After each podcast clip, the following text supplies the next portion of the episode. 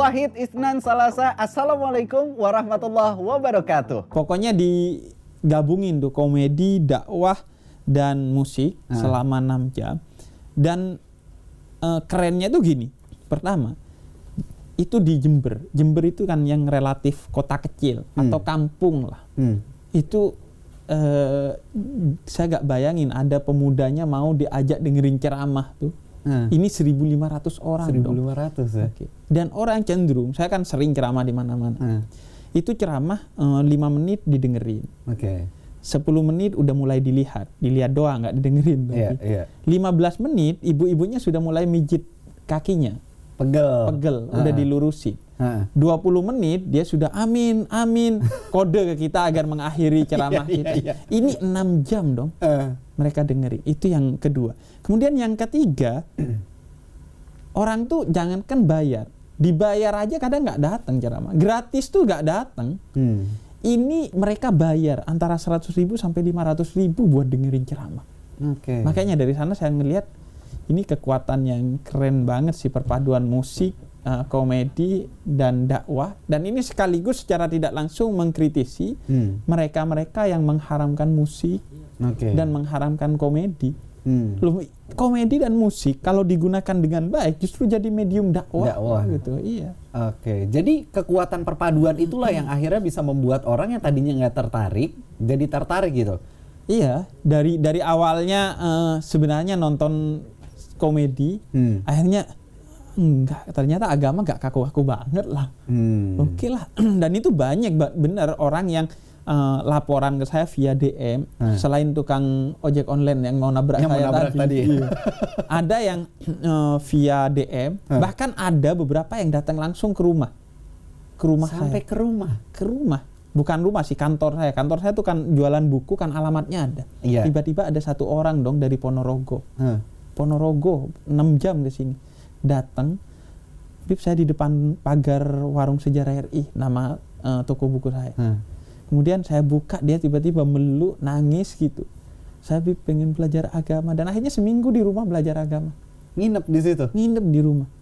Dan ranselnya kan gede. Kata Hmm. saya anda boleh belajar di sini tapi saya izinkan buka ranselnya. Jangan-jangan ada bom Ngeri. ngeri karena karena Tiba-tiba kan. tiba-tiba dan pertama saya buka pagar tuh dia pakai baju reok kan reok Ponorogo wah Iya. jadi gambarnya reok kan di pakaiannya Iya, iya, waduh iya, iya. kata saya apa nih jadi emang dan setelah itu banyak banget gitu yang DM Bib alhamdulillah saya eh, sholat lagi gitu setelah dengerin eh, ceramah Habib sama Coki Muslim Hmm. kemudian ada yang dulunya oh, udah pisah sama orang tuanya nggak ada titik temu nih dua orang nah, saya kan pernah lagi. bikin bikin konten tentang hubungan anak dan orang tua yang slow gitu Hmm. akhirnya rujuk lagi gitu kemudian ada yang suami istri Hmm. udah mau cerai nih di ambang batas perceraian ini udah injury time dia nah nggak taunya eh, setelah dengerin akhirnya eh, rujuk kembali gitu itu Hmm. banyak sih cerita-cerita gitu gitu Ya memang jadi kalau misalkan kita mengikuti gayanya si orang yang mau kita ajak untuk berdakwah gitu, Iya. maksudnya untuk mendengarkan kita, otomatis kita akan lebih gampang masuknya gitu Iya. kan. Dan salah satunya juga bahkan orang beragama lain gitu. Hmm. Itu mungkin di YouTube saya tuh saya kalau lihat di komentar 30% non muslim penontonnya. Yang komentar Iya. di situ ya.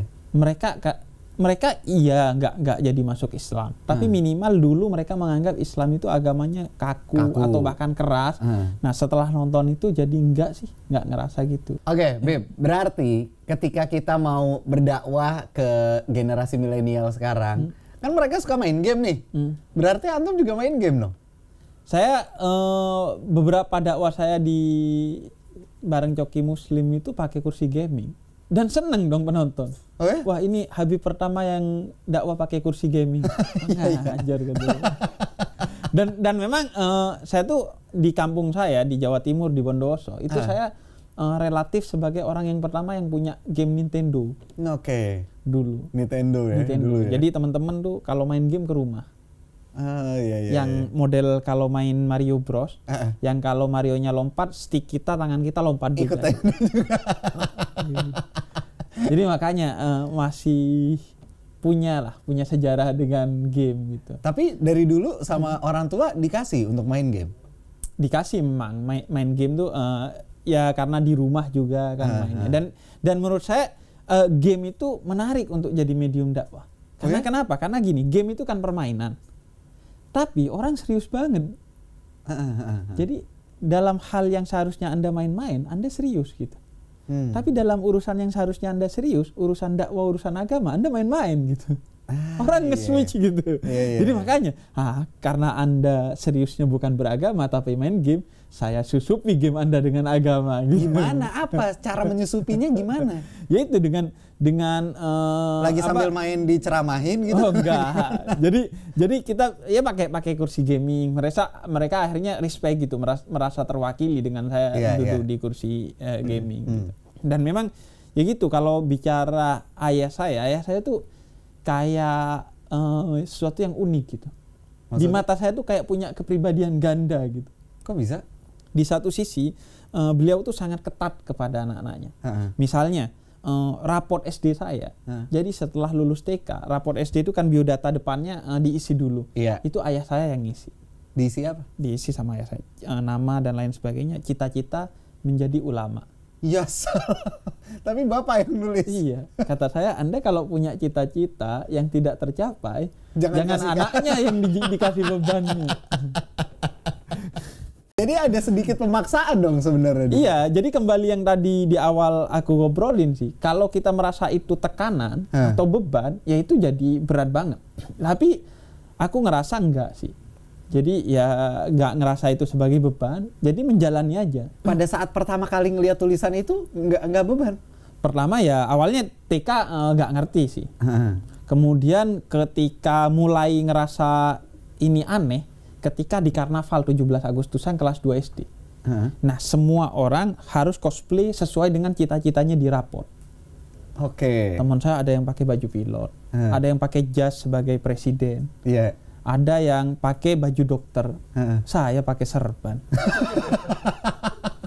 Nah, sejak itu saya trauma pada serban. Makanya sekarang saya, enggak deh, itu bercanda. Jadi akhirnya sejak itu udah apa eh, kayak ya udah akhirnya dan saya nggak belajar agama tuh kan. Maksudnya Hmm. nggak belajar agama serius tuh. SMP nggak, saya SMP negeri. Heeh.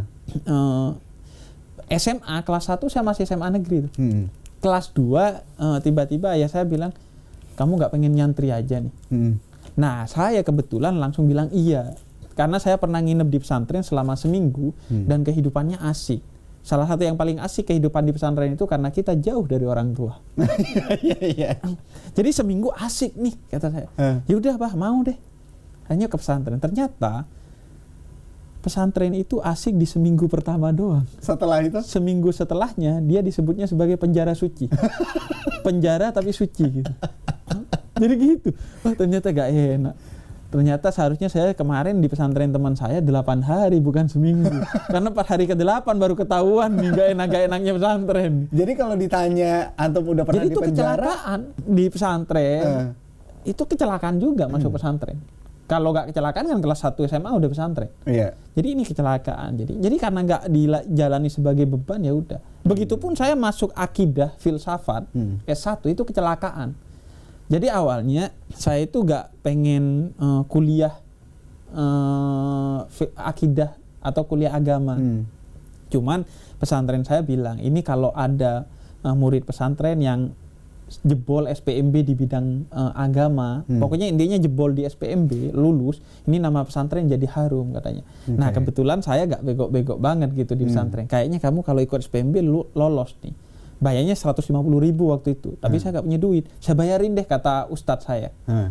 Lah tapi saya nggak pengen sekolah di eh, negeri gitu. Saya pengen eh, sekolah eh, di luar negeri gitu. Gak pengen sekolah di sekolah negeri di sini. Iya. Pengennya di eh, sekolah kayak agama tapi di luar negeri gitu. Hmm. Ya gak apa-apa. Yang penting siapa tahu lolos SPMB dan nama pesantren harum. Jadi gak usah diambil nanti. Hmm. Ya udah kata saya. Dan saya akhirnya main-main gitu. Udah dan ternyata lolos di UIN Jakarta Hmm. di jurusan akidah. Setelah itu ternyata proyek saya ke luar negeri gagal Gagal. ya mau nggak mau ambil nih Heeh. si jurusan akidah di UIN nih akhirnya ya udah sejak itu hidup S1. saya jadi berat itu S1 itu. S1 itu kecelakaan Oke. Jadi akhirnya ya itu jadi doa Hmm. tulisan di orang tua eh, tulisan orang tua di raport itu jadi doa dan saya gak merasa beban ya udah asik. Karena di satu sisi orang tua saya itu sangat ketat. Hmm. Oh jadi eh, hidup saya sangat agamis gitu Hmm. dari kecil. Jadi eh, misalnya setiap subuh dan setelah maghrib itu orang tua saya ngajak saya duduk di eh, de- halaman depan rumah itu belajar agama Hmm. kita. Tapi di sisi lain eh, saya diajak main badminton. Kemudian Oke. dibelikan game gitu. Hmm. Hidup saya bahkan saya tuh kalau belajar terus seminggu orang tua saya marah-marah. Kamu kok gak main game sih? Main. Enak juga ya. Iya, jadi Kita banyak, sekarang banyak kan mainnya. Lu kapan belajar lu? Iya makanya. Kalau zaman dulu gitu kan. Iya. Jadi saya kan jadi orang tua saya gitu kayak punya kepribadian ganda gitu. Oke. Satu sisi sangat serius, satu sisi sangat enjoy. Misalnya adik saya. Adik saya di sekolahin musik Hmm. karena dia ke- secara akademis kayaknya enggak nih. Hmm. Akhirnya dia eh, SMA-nya enggak sekolah, malah sekolah musik. Sekolah musik. Sekolah musik karena orang tua saya ngelihat secara akademis kayaknya bukan bakat dia, bakat dia di musik dan akhirnya dia sekolah musik gitu. Akhirnya Jadi- sekarang jadi musisi. akhirnya jadi ulama juga. Jadi ulama juga. iya. Emang udah jalurnya kayaknya. Makanya jadi dia jadi setelah ulama. setelah jadi pemusik sempat jadi pemusik, kemudian dia jadi marbot masjid dan Hmm. akhirnya sekolah ke luar negeri di bidang agama. Malah ade yang keluar negeri. Malah adik yang ke luar negeri. Jadi akhirnya ya itu kecelakaan semua gitu. Ah, Oke. Kayaknya. Nah, itu itu menurut saya ya orang tua di satu sisi gitu kayak pengen tapi nggak mau nekan yang berlebihan. Jadi di sisi lain dia enjoy. Tetap dimanusiakan lah ya. Mm-mm. Dikasih ya main game juga lah, tapi tetap kewajibannya ada. kewajibannya ada tetap eh, cita-citanya dia tuh dia coba Oke. ke anaknya siapa Oke, tahu nih anak oke. cocok gitu Hmm, tapi hmm. kalaupun enggak dia gak maksain Nah, kalau dari pandangan antum sendiri nih, dari kacamata antum nih, ngelihat generasi milenial sekarang tuh seperti apa sih mereka nih? jadi kasihan gitu ngelihat generasi milenial kalau dalam perspektif agama ya Kenapa kesian? Ya kalau dalam perspektif eh, ekonomi ya mereka yang kasihan sama saya. atau perspektif game gitu atau perspektif gaul gitu. Kasihan nih Habib hidupnya nggak gaul gitu. Nggak kalau dalam perspektif agama tuh kasihan. Kasihan dalam artian begini. Di satu sisi eh, mereka itu menjadi orang-orang yang ah bullshit lah dengan agama. Hmm. Agama ribet, agama kaku. Akhirnya mereka sekuler. Ya KTP-nya Islam tapi kelakuannya Anda kelakuannya sangat tidak islami. Nah, Gitu. nah. Jadi mereka udah menganggap ya udah hidup gua gak agama. Bahkan sebagian agnostik Hmm. kayak Coki, sebagian yang lain bahkan ateis, Hmm. sebagian yang lain sekuler. Dia Islam tapi gak menjalankan agamanya karena Hmm. dianggap kaku. Hmm. Di sisi lain ada sebagian yang oh, tiba-tiba hijrah. Iya. Jadi tiba-tiba langsung wah tampilannya Berubah. sangat agamis.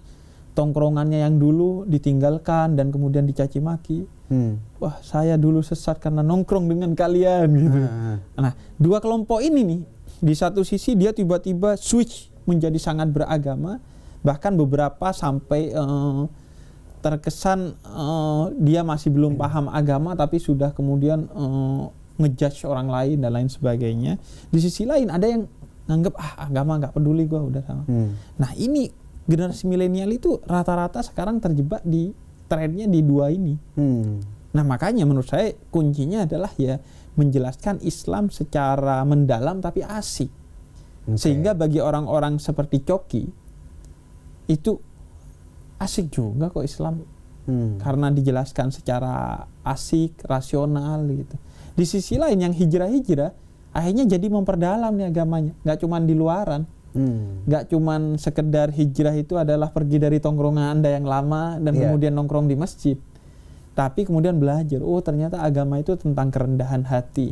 Oh maksudnya anda menaikkan eh, celana anda sampai di atas mata kaki itu intinya adalah agar jangan sombong karena di zaman Nabi Muhammad itu orang yang celananya di bawah mata kaki itu simbol kesombongan Iya. jadi bukan sekedar ngangkat celananya menjadi cingkrang tapi juga hatinya diturunkan Oke. jadi celananya diangkat ke atas, hatinya diturunkan agar tidak sombong. Hmm. Jangan Anda malah ngangkat celana, hatinya juga diangkat jadi sombong. Hmm. Itu tidak sesuai. Iya, jadi iya. akhirnya dengan penjelasan begini, akhirnya yang kelompok-kelompok yang mau belaj- mulai belajar agama hijrah akhirnya jadi dapat insight tentang agama yang mendalam. Oke. kelompok-kelompok yang pengen agama yang eh, rasional itu jadi juga dapetin oh asik nih penjelasannya mendalam oh kalau agama gitu gue sih oke oke aja Iya, gitu iya. jadi akhirnya dua kelompok ini oke gitu Tapi kan tantangannya ketika kita eh, berdakwah nih ya Hmm. di eranya milenial sekarang itu adalah kita menghadapi eranya di mana orang-orang itu melogikakan segala sesuatunya. Hmm. Termasuk agama-agama itu harus sesuai sama logikanya mereka. Iya. Nah, itu gimana tuh? iya di satu sisi eh, tidak semua dari agama itu bisa dilogikakan kan Mm-mm. ada kalau dalam bahasa Islamnya itu ada yang ta'abudi itu gak rasional emang Iya. Kenapa ada yang seperti itu? Karena eh, agama ini bukan pemikiran, sehingga ada aspek-aspek yang memang sengaja dibuat tidak rasional Mm. agar Allah tahu, uh, nih orang taat. Oke. Karena kalau semuanya rasional, dia bukan taat sama Allah, taat sama akalnya. Tapi Iya. kalau sesuatu yang nggak rasional, tapi dia tetap taat, ma- maka itu berarti ketaatan dia pada Allah gitu, yang Hmm. nyuruh. Karena Allah yang nyuruh ya udahlah, walaupun nggak rasional, saya mau gitu. Nah berarti anda benar-benar beriman kepada Allah. Hmm. Tapi itu sedikit sekali dari ajaran Islam yang seperti itu. Mayoritas dari ajaran Islam itu bersifat ta'akuli. Ta'akuli itu artinya rasional Logik ya. logik gitu. Al-Quran itu menantang umat Islam untuk memakai akalnya dan berpikir itu 50 kali kurang lebih. Afala ta'kilun, afala tatafakkarun. Kenapa lu gak berpikir kata Quran? Kenapa lu gak eh, menggunakan akalnya? Bahkan Tuhan dalam Islam Allah itu memperkenalkan diri pertama kali melalui Nabi Ibrahim secara logik. Hmm. Karena di zaman Nabi Ibrahim tuh orang kan nyembah matahari, nyembah bulan. Kemudian kata Nabi Ibrahim gini, lu nyembah matahari. Iya. Dan matahari melindungi lu. Iya. Siang doang tapi kan. Malam mataharinya ke mana? Oh iya ya. Oke. Berarti hidup gua gak aman malam. Ya udah gua nyembah bulan. Lah siangnya? Iya ya. Bingung. Ya udah gua nyembah dua-duanya. Berarti ya Tuhan Anda dua. Masa Tuhan dua? Hmm. Bertengkar dong. Beda pendapat gimana dong? Akhirnya ya udah, gimana dong? Ah, saya punya produk. Kata Nabi Oh, baru masuk di situ. Nah, ini namanya Allah. Allah itu esa menempati semua ruang, siang malam ada, di mana pun ada, dan akhirnya orang itu menerima logik. Hmm. Hmm.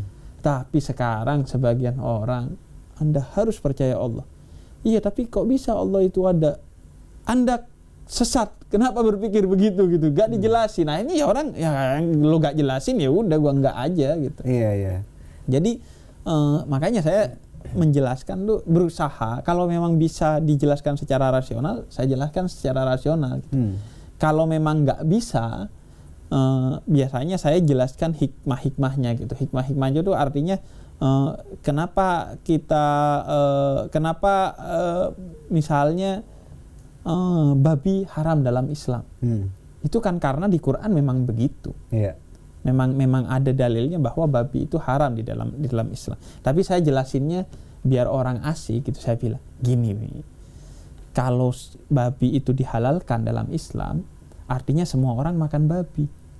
Orang Kristen makan babi, orang ateis makan babi, orang Islam makan babi. Iya. Nanti ekosistem babi habis di muka bumi ini. Ah, Jadi iya, berbagi. benar, benar. Yang Islam makan kambing dan sapi, Ah, yang eh, Kristen dan lainnya makan babi gitu. Oke. Jadi berbagi aja kata saya. Terus atau misalnya, Bib kenapa eh, bir itu haram gitu di dalam Islam? Kata saya karena bir itu mi- minumannya setan. Hmm. Anda setan atau manusia?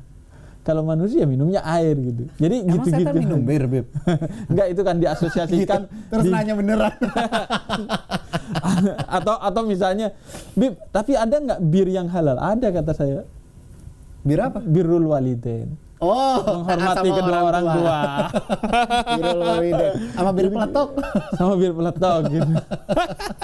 itu masih halal ya. Masih halal. Jadi emang eh, kan antum nih akhirnya memilih untuk berdakwah di tongkrongan anak-anak muda. Hmm. Emang di situ keputusan antum sendiri untuk mencari tantangan, berusaha untuk menyadarkan mereka atau ada panggilan apa sih kok mau nongkrong di situ? Enggak, awalnya kan di masjid. Hmm. Di masjid saya tanya jadwal khutbah Jumat eh, ada nggak slot yang kosong? Wah setahun sudah penuh. Waduh kata saya, saya nggak punya slot nih ternyata. Enggak sih itu bercandanya gitu. Oh, kirain beneran. Enggak. Ente nih ngomong ngomong bercanda aja anak kira serius. Nah itu Muslim sering sering nggak ketawa karena wah kayaknya serius nih. Enggak. Jadi jadi saya saya tapi seriusnya gini. Masjid itu kan sudah banyak. Heh. Lu coba cek deh masjid. Itu eh slot khotbah Jumat kadang dua tahun udah penuh. Oke. Udah udah ada yang ngisi gitu. Dan satu ustaz rata-rata punya jatah setahun dua kali. Hmm. Bahkan di di masjid-masjid yang hype gitu. Masjid Hai. Ada Supreme-nya dong. Jadi itu cuman jatah satu satu ustad itu satu satu kali Satu gitu dalam kali. setahun gitu. Di sisi lain rata-rata orang itu eh, tidak mendapatkan insight tentang agama tidak dari masjid. Hmm. Karena eh, di masjid rata-rata tidur kan tadi yang gua jelasin gitu rata-rata capek gitu di Iya. masjid. Kemudian eh, ya itu mereka eh, rata-rata ke masjid itu untuk beribadah lah. Ah, ah. Nah, rata-rata mereka kemudian pertanyaan-pertanyaan yang sebenarnya pun yang menjadi kegalauan mereka itu nggak berani ditanyain ke mas- di masjid.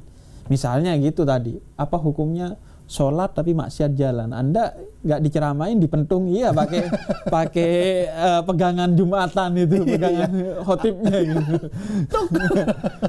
Jadi akhirnya kata kata saya anak muda nih kayak nggak ada di masjid gitu. Hmm. Mereka adanya di tongkrongan-tongkrongan, di kafe-kafe. Hmm. Nah, kalau ngajak mereka ke masjid, nggak mau, nggak banget. Masjid itu bukan gua banget gitu bagi Iya, mereka. iya. Maka dan saya merasa saya yang lebih dewasa dari mereka dalam urusan keislaman. Hmm. Akhirnya saya yang mengalah.